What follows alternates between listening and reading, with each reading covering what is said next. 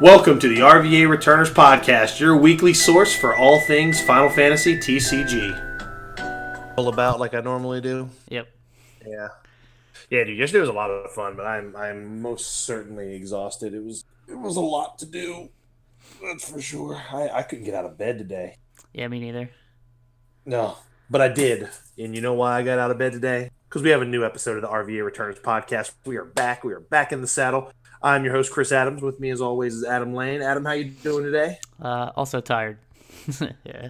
We had a long day yesterday, man, but it was a lot of fun. Of course, we're talking about the Cauldron Cup event that we had up in Fredericksburg at your hobby place. But we'll dive into that more. But we're going to go ahead and get into how we like to always start, and that's with, what's coming, Adam. Do I? The news.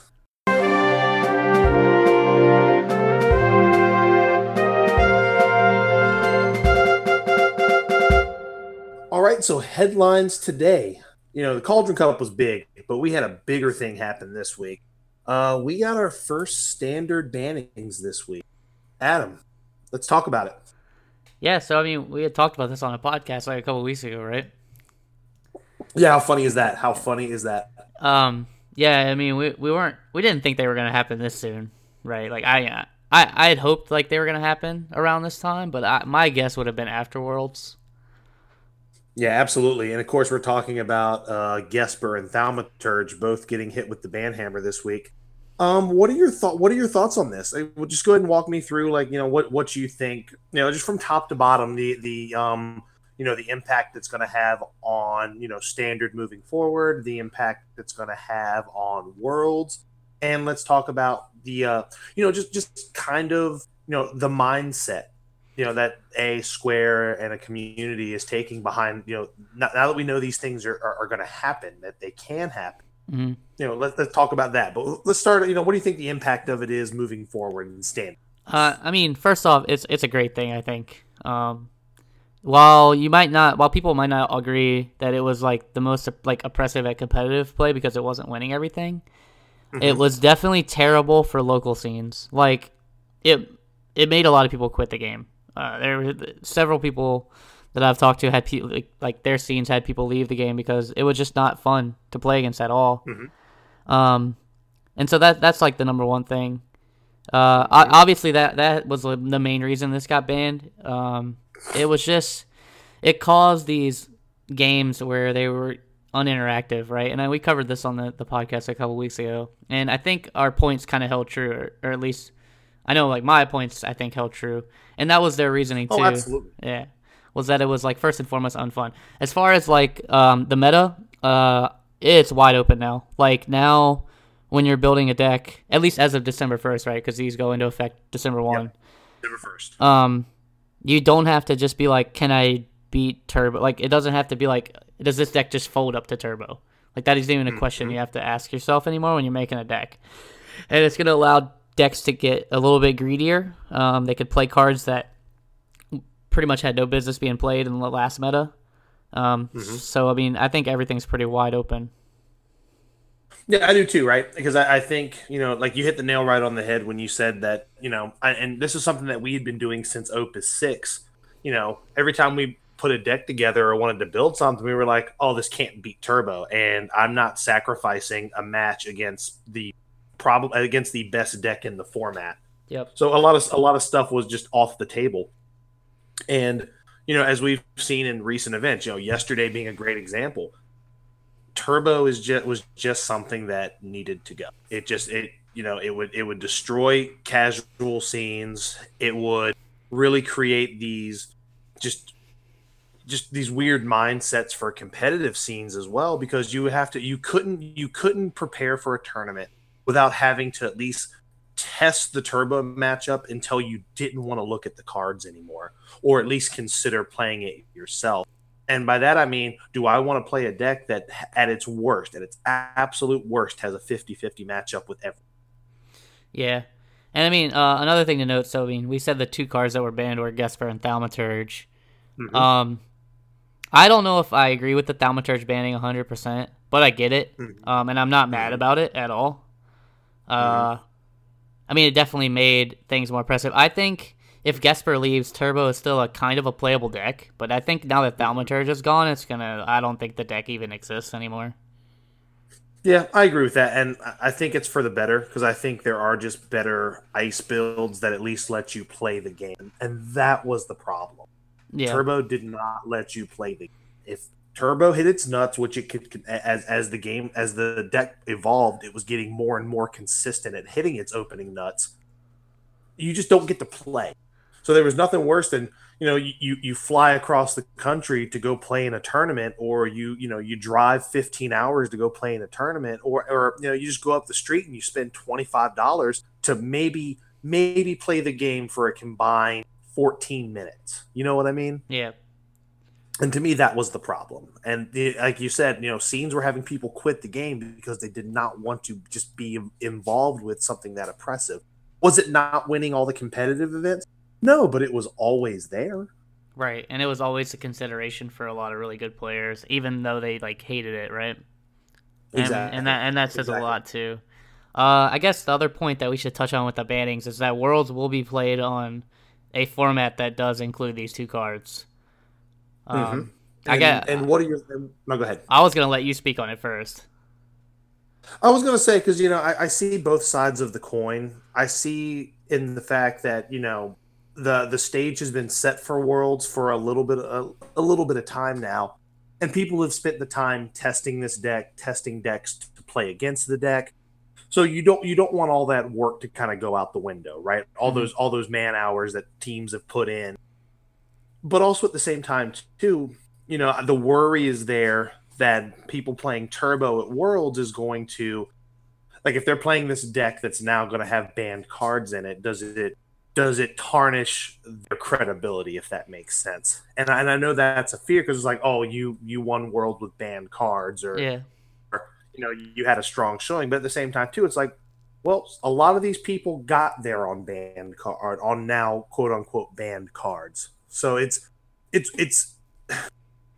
What am I trying to say here? Like, I get it, because this is kind of like the end of that season. Yeah. But at the same time, too, I think it's going to make Worlds a little on the boring side, and I think that's a problem. Right, and the funny thing is it really the end of the season? Because they're going to be playing Opus 7, right? And we haven't really had an Opus 7 event at all, so... Right, so is it the end of a season or the beginning of a new season? Yeah, so you know what I mean? They're playing on a format that... This is the only place this format's going to be played on. Like, at a Square Enix event, on an official level, yep. Which I think doesn't make too much sense to me. I don't think that many people would have complained at Worlds if they had just banned it right out. I mean, I get it, yeah, if you put in a lot of work, and if Turbo was on your stronger decks, you're going to be disappointed. But now I think it, as someone watching Worlds from the outside, it makes it less interesting to view, I think, because now we're viewing a format that literally no one else is going to play. Exactly. And then new players that you're telling, like, hey, our Worlds are happening, check it out, watch this stream, you know, look at the Twitch, it's gonna blow up, like, this game's getting bigger, and now they're gonna watch that, and they're gonna see that deck, and they're gonna either think, like, a couple things, right? Like, you're gonna be like, oh, well, that deck's really aggressive, I like to play aggressive, I want to play that deck, and then then they have to be told, well, that deck's gonna die, because you just lost two of the cards got banned, and it's just not banned for this event, and then... Yep. The other side is like, wow, this deck looks really dumb, I don't want to play this game, right? Yeah. And those are like the two worst things in my mind, like going through people watching the stream that are trying to get into the game. So I would have either have liked to have seen them just ban it right out and be like, all right, Worlds players, like, you got, what, 3-4 weeks to prepare. Gesper and Thaumaturge are banned. Or just not announce the ban till after Worlds. Exactly. Or, yeah, just... ban on December 1 and be like effective immediately, and then go ahead and announce like your December event if that's like if they have a Petite Cup or something. I would have just done it that way, I think. Not that I'm mad at what they did. I 100% support the decision to ban these cards. I do too. And I don't know very many people that are arguing for the cards. So, yeah, I mean. That's my thought on it. And again, I think it was kind of a catch-22 situation, right? Like, because people are going to complain either way you do it. So. Right. Now, do you think, I guess the last point when it comes to stuff like this, and we briefly touched on this, you know, a couple episodes ago, does this become a slippery slope, or does this just make you more aware that Square is watching the progression of the game, and they want to make sure that it's fun at every level, from kitchen table play to tournament table play? I think they were very careful about how they went about this ban. People have been calling for it for a while, and I'm glad they took time. I mean, you know, even we, like, I think I jumped on the ban train probably like a month and a half ago, I guess. Mm-hmm. And it seemed like they really like tested it out. They really saw like that it was a problem, especially like you said, especially in the casual play, the people that are coming to the LGSs and playing in their weeklies, and they're getting smashed by this deck, and they're not even, you know. And I think they even said it in the article they wrote, like, it just doesn't feel like you're playing Final Fantasy, right? Like, you're just getting smashed and you don't get to play any cards. You're just dead. Yep. And it's pretty consistently doing that. Like, you know, if you play one game like that every now and then, you're like, okay, fine, he just drew really well. He had every answer for the first three turns, and I was dead. And he was playing an aggro deck. But against Turbo, it was such a consistent, like, beating that it was. I think it was a problem, and I think the main, like I said, I think the main reason that these cards are gone is because they weren't fun, and they were limiting people from starting to play the game. And if you want the game to grow, that's something you have to think about. Yep. So and on the flip side of that, like it does let us know that Square is keeping an eye on things. Oh yeah. So, you know, like if something else becomes unfair or oppressive or starts to become the thing, but I guess what I'm trying to say is, does the line get drawn somewhere? Like, what happens, you know, 3 months from now if everybody's complaining about Dotaluma Cactar the way they were complaining about Turbo? Right. Does that mean change comes down the horizon? I hope that they take that into account and they do their testing again, right? My biggest issue, like, at least with the cards that got banned, mainly Gesper, really, was he just allowed the deck to play a game it should be able to play, and he just erased your answers by forcing you to discard them. At least those other cards, like Layla, that they, you know, people are complaining about Layla and Dotaluma and Cactuar. If they get set up, they're super oppressive, but they have to get to that point and then dodge a lot of the answers up to that point. Not that there's like a ton of answers, right? Like, obviously Dotaluma is something you have to think about when you're building your deck. Same with Vikings, right? So I don't mind them because those cards don't make you feel like you're not playing the game up to that point, but they can get to a point where you do feel like you're locked out, right? So that's the difference to me.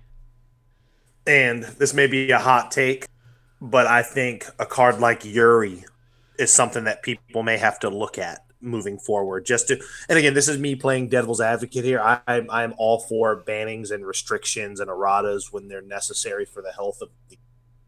Right. But I am also one of those people that worries that if it becomes a thing where the outcry becomes so big on something, or a card becomes so powerful that it becomes the only strategy that play, where, at what point do you have to not start looking at the cards, but start looking at the people behind the cards that are making and testing or not doing that, if that makes sense? Yeah, and I think they were really careful about this. I mean, I've said that a couple times now. So I'm hoping going forward, if this happens again, they're also extremely careful about how they test and like really make sure that something is oppressive or ruining a portion of the player base. And I think if they come to that decision, then I'll probably be fine with it if that's, you know. So. Yeah. So, you know, we don't want to beat that dead horse. You know, we'll revisit this on the first, or we'll revisit it after Worlds to see, you know, what kind of impact it has on that, as far as from a viewership standpoint, from an entertainment standpoint, from, you know, and then we'll revisit it again after the first when we see what, you know, what the meta actually shakes up into. Because I agree with you. I think it's wide open, and I think now people can dust off deck ideas or try deck ideas that were literally unplayable until December 1st. Yep. So we'll see how that goes. But another big piece of news, we had a really, really large event yesterday, and that was the Cauldron Cup. I know we had been hyping that up for a few weeks, and yesterday it finally came to fruition. Excuse me, what a fantastic event. We had 52 players. And I know, like, you know, when you look at card games and think, oh, that's a pretty minuscule number. Oh, man, for an event that wasn't like an official Square event, like we were close to like Toronto numbers. That was more than Petite Cup numbers. Yeah. So it was a really strong sized event. Yeah, I think maybe outside of California, that's probably the biggest unofficial event that I've seen. And I'd have to like double check the California numbers, but I'm pretty sure they've had an event around that size. They have a pretty large player base. But, absolutely, and it was a really good event, you know. And big shout out to Colin Rupert for winning our event yesterday. He was playing Mono Water for Soya. Just really had strong play throughout the day, and you know, a big shout out to all the top 8 players. You know, Michael Tia finished second. You know, he's one of the newer players up in Nova. Steven Arboleta finishing in top 4. You know, just really, really solid play. RVA's Colin Coughlin finishing top 8. Adam Duncan, returner himself, finishing top 8. So really, really strong event and really unique. I mean, there were 4 Fasoya decks in the top 8, but they were all different. Yeah, three were pretty similar, right? But yeah, I mean... yeah, they were all Mono Water, just different. Yeah. Breakdown. Yeah, different breakdowns of like numbers and such. Pretty similar forwards though for the most part. But yeah, I mean that's a very strong archetype right now, I believe, and yeah, I think it's gonna stay pretty strong even after Turbo is gone. So absolutely, and you know, just a big shout out to you know Tej, Travis, really you know putting this event together, doing a lot of the footwork. I know he did a lot of stuff out of pocket to really make this event fun for everybody, and we had people. We had Sam and Ken fly up from Georgia. You know, Hunter drove up from North Carolina, Pennsylvania. The Gamers Heaven guys brought 12 people down. You know, it was Richmond great. Was in attendance. Sova was in attendance. It was a huge, huge event from people all over the place. It also, I mean, it showed how big our scene is too. I think. I mean, yeah, Pennsylvania brought a pretty good handful of people. I think around 12, like you said. Hunter came up from North Carolina. Sam and his buddy from Atlanta. Mm-hmm. But outside of that, that still leaves like 40 people or something that are just from Virginia. Yeah. I mean, so that's pretty awesome. Yeah. This event was bigger than the ARG Charlotte event where we all kind of got our feet wet. Yeah. So it was a great time. You know, we streamed all day. I know we had a little hiccup with the video on demand. Again, we just can't seem to catch a break from Twitch right now. Yeah, so, I mean, we know the issue with this one, so hopefully they get an answer back, because I figured out what it was. And this was on the Turks, not ours. Yeah, I streamed on their channel, because they wanted to stream through their channel, and I mean, it's their event, so I'm not going to, you know, that's what they wanted to do. But it was a new channel that they had set up, and there was a box that we forgot to turn on, and we thought it was default, and then I realized that after the event was over, it was not a default box, so... they've contacted Twitch. Hopefully they can like retrieve their VOD and upload it to their YouTube channel, because I don't want to lose another really good VOD of a really good tournament, especially that one. Yeah. So yeah, we've had two weeks in a row where you know we've streamed these amazing events, and you know the first one we don't even know what the hell happened. It just it was there and then it just disappeared. Yeah. And then this week it was just never there in the first place, but. You know, we actually had a lot of viewers. You know, we had 20+ viewers in the stream almost at all times. I think we spiked around 45, and yeah, we were pretty stable like 25, 30. And that's awesome, man! And a huge shout out too to James Lockwood and Matt Rice providing us with that emergency pizza lunch drop. That was pretty awesome. Out of the sky. Yeah, that was pretty awesome actually. Like, yeah, big shout out. Yeah, it was awesome, and it's just a big Just a big thank you to the community for, just tuning in to what we were doing. And I know everybody had a good time. We initially wanted to cut to top 16, but, the event was long. I'm glad we didn't. Yeah. Yeah, honestly, yeah. If we would have started maybe around like noon, I think it would have been doable. But, man, when I didn't get home, and this place is only like 45 minutes away. So, the fact that I didn't get home and in bed until almost after 2 a.m. after, getting up at like 7 a.m. that day and having to, make a day of it, it was just a great day. And if we'd have done top 16, man, I probably wouldn't have gotten home till 3, 4 in the morning. Yep. But it was a great event. Can't wait for the next one. And the next one's right around the corner. We've got the Supernova Cup next week up in Northern Virginia. That will be running the 2-deck Euros format, and I'll actually get to play in an Opus 7 event. I'm real excited. Yeah, it should be a good time. I'll be streaming again. I think Michael's gonna commentate with me, so should be fun. It's a labor of love. Yep. So, but yeah, it's gonna be a good time, and I can't wait for that. So hopefully we'll get another good turnout for that, and we'll see how that goes. That's really all the news we have for today. So not a lot of news, but big pieces of news. So what we want to do really for the meat of this program is we actually wanted to have a little bit of fun today. We want, one of the things we like to do is we like to compare things and talk about stuff and make lists of things. And we've done a couple top 10s before. Which I think it's about time to revisit a lot of this stuff. So I figure we're going to start with something a little fun. We're going to talk about S abilities. And we're going to talk about what we our personal top 10 S abilities are. Granted, this is a completely subjective list, and there's probably some that we've missed because there are a lot of really good S abilities. And I just want to say that this is in... like we're talking about standard play, not like title or anything else. Like these are because title makes it a completely different ball game. We're talking about just standard constructed play. Yeah. No, go ahead. Yeah, so I was gonna say we both have our lists, but I just wanted to talk about a couple like S abilities that aren't on either of our lists. That like a couple honorable mentions. They're more like they're S's that their characters don't see play, but I think their S's are strong. But there are reasons like they don't kind of get slotted into decks. Sure. So just really quick. So like, I think number one for me is status reels. I think that's the big one. I think that S ability. I think that S ability is amazing. Problem is, if you're playing water and you're not playing backup Waka, that's probably not good. Maybe if Guardians become like really good, which I don't foresee happening, forward Waka might be okay. But they also got the new backup Waka, so I doubt it. Mm-hmm. Another one that wasn't on either one of our lists that I think is actually does see some play and is very good is Gaia's Wrath. That's Rydia's S, the one that you could pitch summons to. I think that's a pretty good one. Snakebite didn't make either one of our lists, and that's a big one. I don't think Bushido Fang was on either of our lists, and I actually think that Cyan Special is pretty good, but I just think it's hard to find slots for Cyan in your deck. Exactly.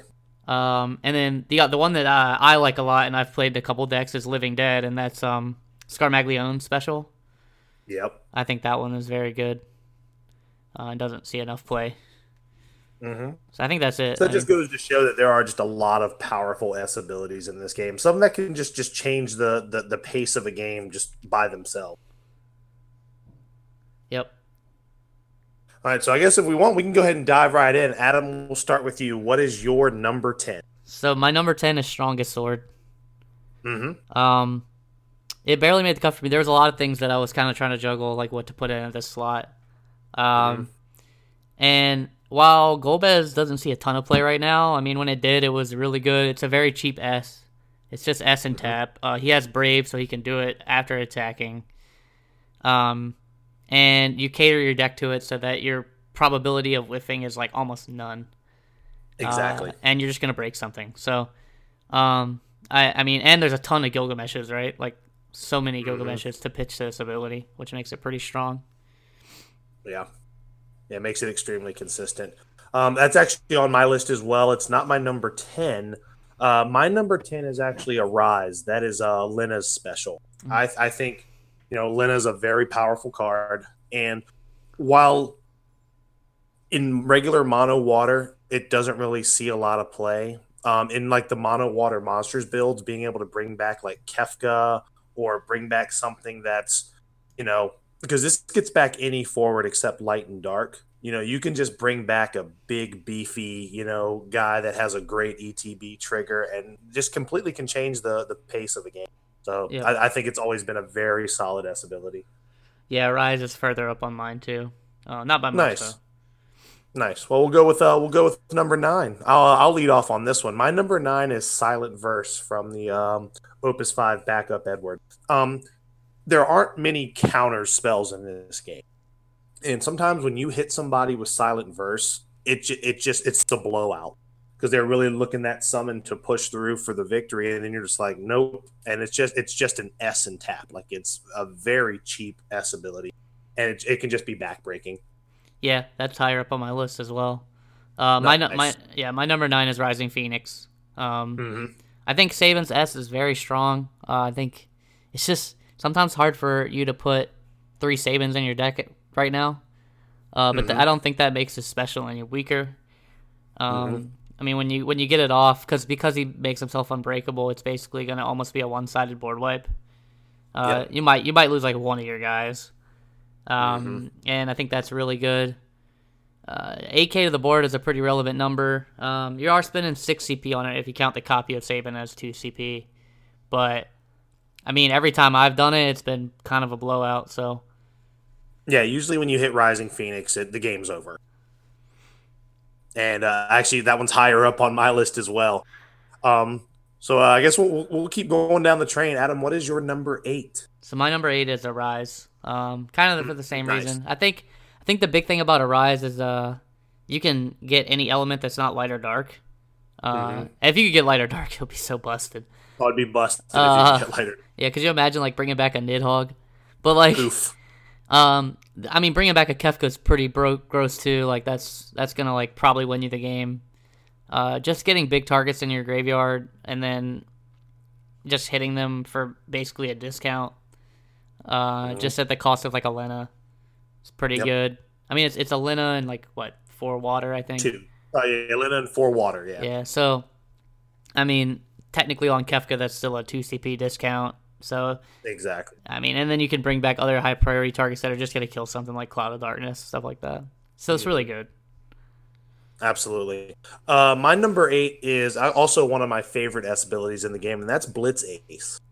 So many times, anytime you're running this guy's, like he's your win condition, and the fact that you can just take the damage, get up to 6, clear the way, and then boom, here comes Tidus swinging in for 6.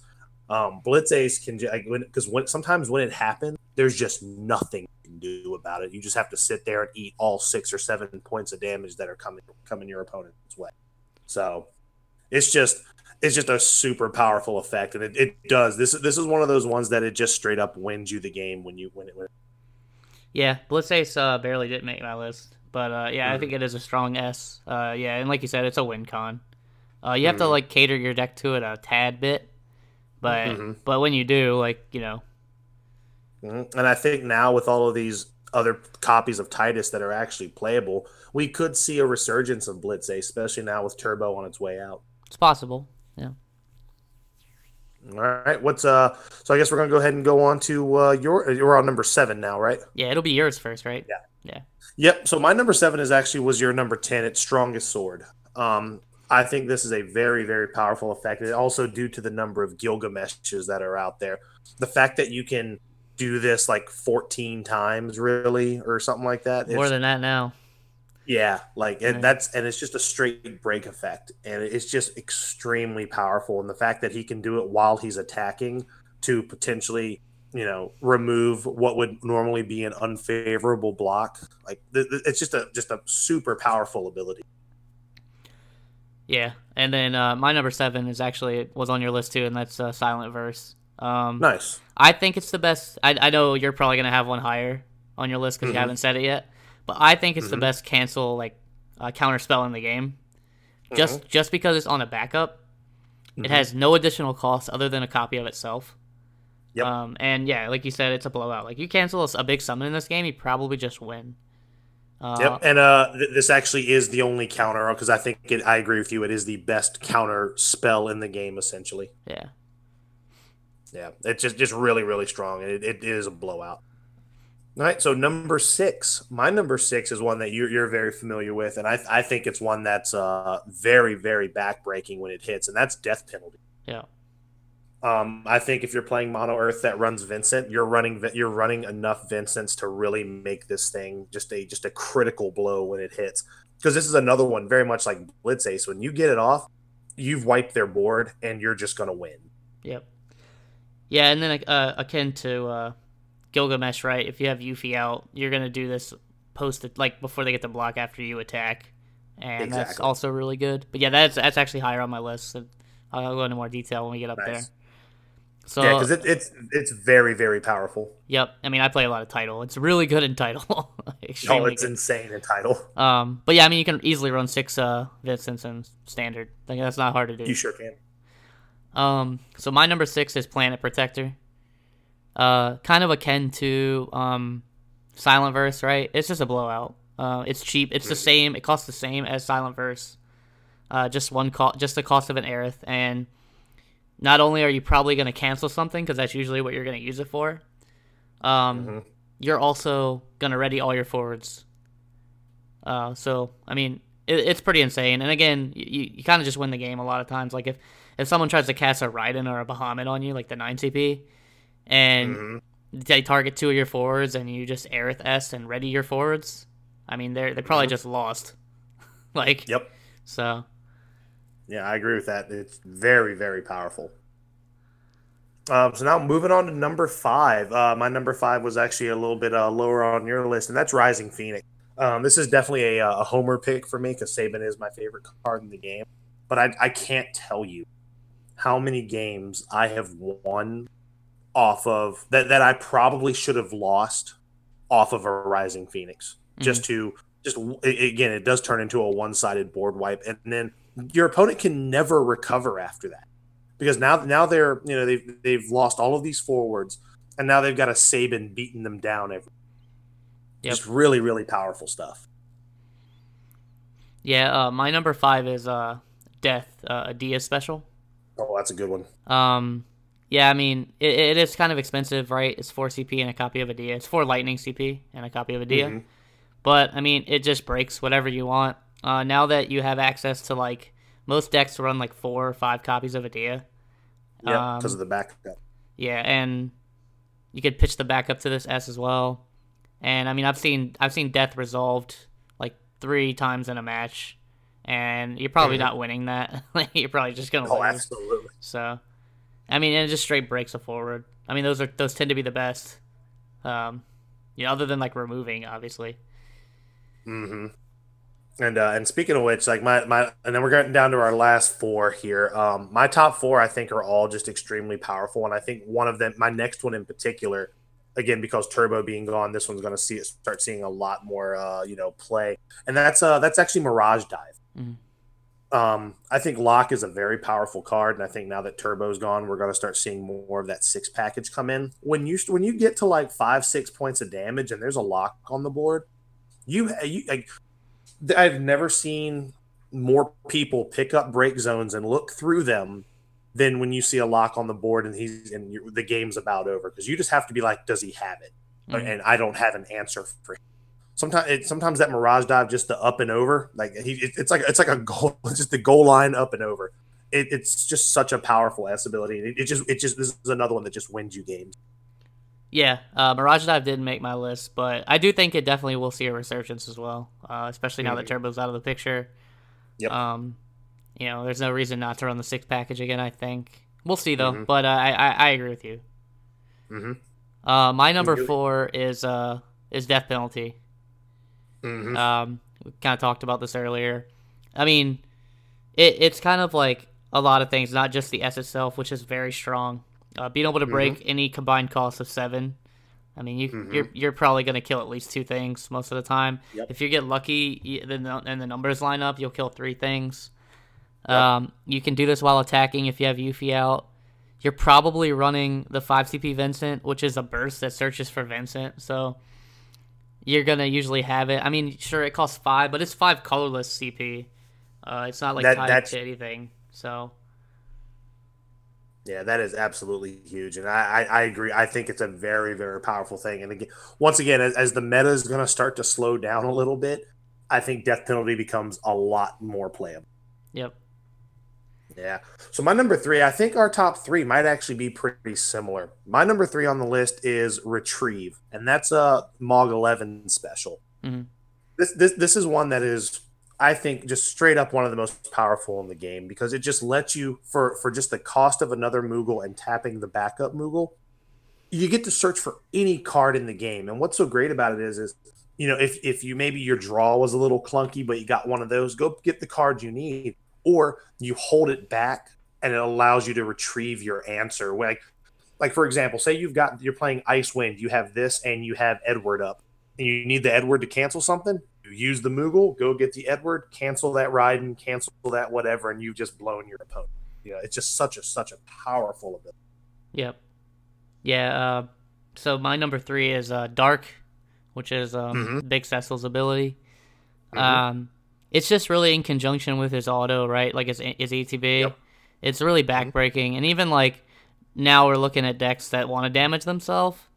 Yep, because of cards like Noctis. Yeah, and he just kind of starts that chain too. And again, like I think a theme with a lot of these S's that we're talking about, if they cost a lot, they better be doing a lot. And the other ones are like just an S. And this is one of those ones where it's like all you need to do this is another copy of Cecil. Yep, which he has a lot of them. Yeah, so like you don't need access to any backups open, like none of that. All you got to do is pitch one from your hand, and you're gonna break something. More than likely, and then if you deal yourself a point, you know, you deal yourself a point of damage, and then like Noctis triggers and all this other stuff, like it can get pretty crazy. Absolutely. All right, so number 2, what is your number 2? My number 2 is Retrieve. I think Mog 11 is nuts. I think the only thing I can think of that you didn't say on top of all, like basically what you said is spot on. Like you can hold it, wait for like. Till you need some kind of specific answer for a situation and get it out of your deck and then cast it. But Star Sibyl, the fact that card exists and it searches this card and Star Sibyl's a burst makes this card even better, because now once I'm set up and I have all my other 11 stuff that I want out, if I've got my Cam, I've got my Sibyl, which she can't search for herself anyways, but you got your Semi and you already have your Moogle on board, you just go get another Moogle, and then now your Star Sibyl essentially searches for any card that you want. And that's really powerful. Yeah, and it's also, I don't know if it should have been instant speed. I think this maybe should have been an S that you could only do during your main or something like that. It's extremely powerful. Yeah, the fact that it's instant speed creates situations, like you said, where you just hold up, like, for instance, at Nats, I would just hold up Aerith and Mog, and if they did something that I felt like I needed an Aerith special, I would Mog special, go get Aerith, and then Aerith special. And blow them out. Yeah. So. Yeah. It's absolutely huge. Absolutely huge. And it's kind of funny. Like our 2 and 3 were flip-flop. My number 2 is Dark. And a lot of what you said was right on the money. And just the fact that, you know, I've had so many plays with this guy where I've like 4 for 1, where I've played Cecil, killed something, if it was maybe a higher drop, I'd put the damage on the stack or put the trigger on the stack. S ability, take the point of damage, flip a burst, kill something else, now Noctis triggers, and then now I kill the thing that initially was targeted on the ET. Yep. So it just like just so many nasty plays with that card, and the fact that it does just cost S. And he's just Big Cecil is just a very, very powerful card. And I think if you're playing Earth, you're running 3 of that guy. And just the fact that you can just threaten that in the mid to late game is just huge to me. It's just such a powerful. Yeah, I mean it's definitely a theme in our top 3, because I'm pretty sure we know what our number 1s are. I'll let you lead off on this one. I'm 100% certain we both have the same number 1. Yeah, I mean, so it's a theme, obviously, right? Like all the S's in the top 3 just cost S, and they do extremely dumb things. Yes, absolutely. So, so obviously our number 1 for both of us is going to be Shoal, and that's a Lua special. It's got too much text for just S, like.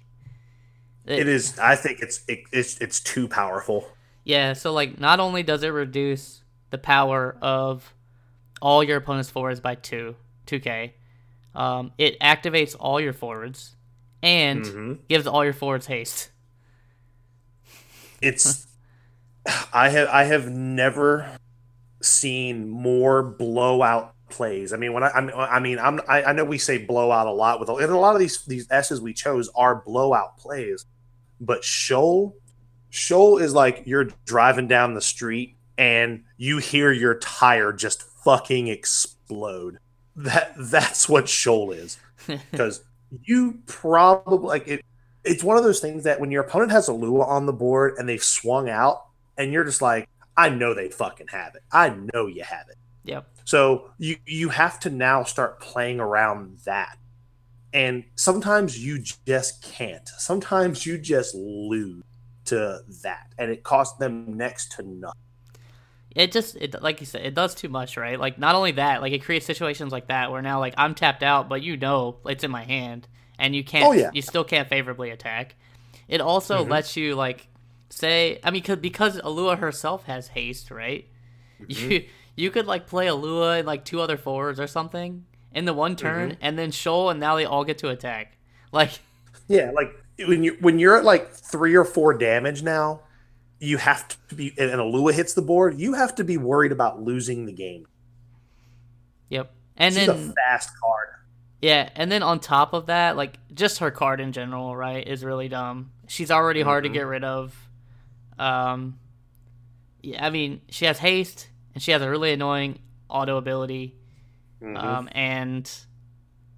then on top of that, she has a cheap, dumb S. So yeah, it's just super powerful, and I feel like no other S in the game can just compare to what that one brings to the table. So, but yeah, that's our top 10. And you guys, you know, while you're listening to this, sound off in the comments, whatever, you know, platform you view this on. Sound off in the comments. Let us know your top. Excuse me, I got a little air pocket there. Let us know your top 10. Let us know what you think. Let us know where you think maybe we missed one. Maybe we missed one that's super powerful, and you know, let us know why. Because we're actually going to be doing this for a while. We're going to be doing our own little cycle of top 10s each week, just for kind of funsies. And you know, I just want to see what people's thoughts are on this. Yeah, I mean, this is a fun one because I feel like there are a lot of S's people forget about. I mean, these ones. Oh, absolutely. Yeah, the ones that we named, I think most people are pretty familiar with. But there are a ton of S abilities that are pretty borderline playable. I think usually it's either like their archetype is just not good enough, so that card doesn't see play, or there's a card named them that doesn't have an S that's just better than the card with the S, so you don't really see the S a lot. You know, oh, you mean like Jet? Well, that's just bad, honestly. I mean, it just doesn't make sense to me that he like basically is going to lose power from using his S, and you have to spend 4 on it. But that's whatever. Another time. So it sounds like what you're saying is next week we should do the top 10 worst S abilities. I mean, that's what we could do that. Yeah, that's what I hear. You like Celestial Stasis? That's my favorite. Yeah, oh, that's the best one. Yeah. That's the best, worst one. So, yeah, that's what we'll do. Next week, we'll do our top 10 worst. And, again, if sound off in the comments what you think your top 10 worst S abilities are, because there's a lot of them. Yeah, I'm sure our list will vary a lot because there's a pretty good amount of bad ones, I think. Oh, I agree. So, But yeah, I think that's all we got for this week. It's, a little bit of not a shorter episode, but definitely a little on the short side as far as, because it's just been a light week. It was mostly news, and, I'm pretty exhausted from that tournament yesterday. It was just a great time. Just a great day, but a long day. Yep. But yeah, so next week we'll, I think we're going to go over top 10 worst summons. We're going to talk about the Supernova Cup, man. It's going to be another exciting week. Top 10 worst S abilities or summons? Yeah. Top 10 worst S abilities. I'm already thinking ahead here. Yeah. So. Yeah, so we're gonna do that. We just just got a lot going on, man. So be on the lookout. All of our set reviews are out, so feel free to look at those, comment, let us know what you think of those. And then we're just gonna start getting into some Opus 7 deck techs, man. We got a lot coming down the pipe. Yeah, I have a lot of ideas. I'm sure you do too. We're gonna try make as many videos as we can on those. Absolutely, and also we got our next episode of the Breakfast Club happening on Nationals weekend. On Worlds weekend, which is what, 2 weeks from now. I think so. Yeah. Yeah. So we got a lot coming down the pipe. So definitely stay tuned. But with that, I'm probably going to go ahead and play us off, Keyboard Cat. All right. See you guys later. Bye. Hey everybody, thanks for listening once again to the RVA Returners podcast. If you like this content and you want to hear more, check us out on YouTube at RVA Returners, and make sure you follow us on SoundCloud and check us out on Google Play and iTunes.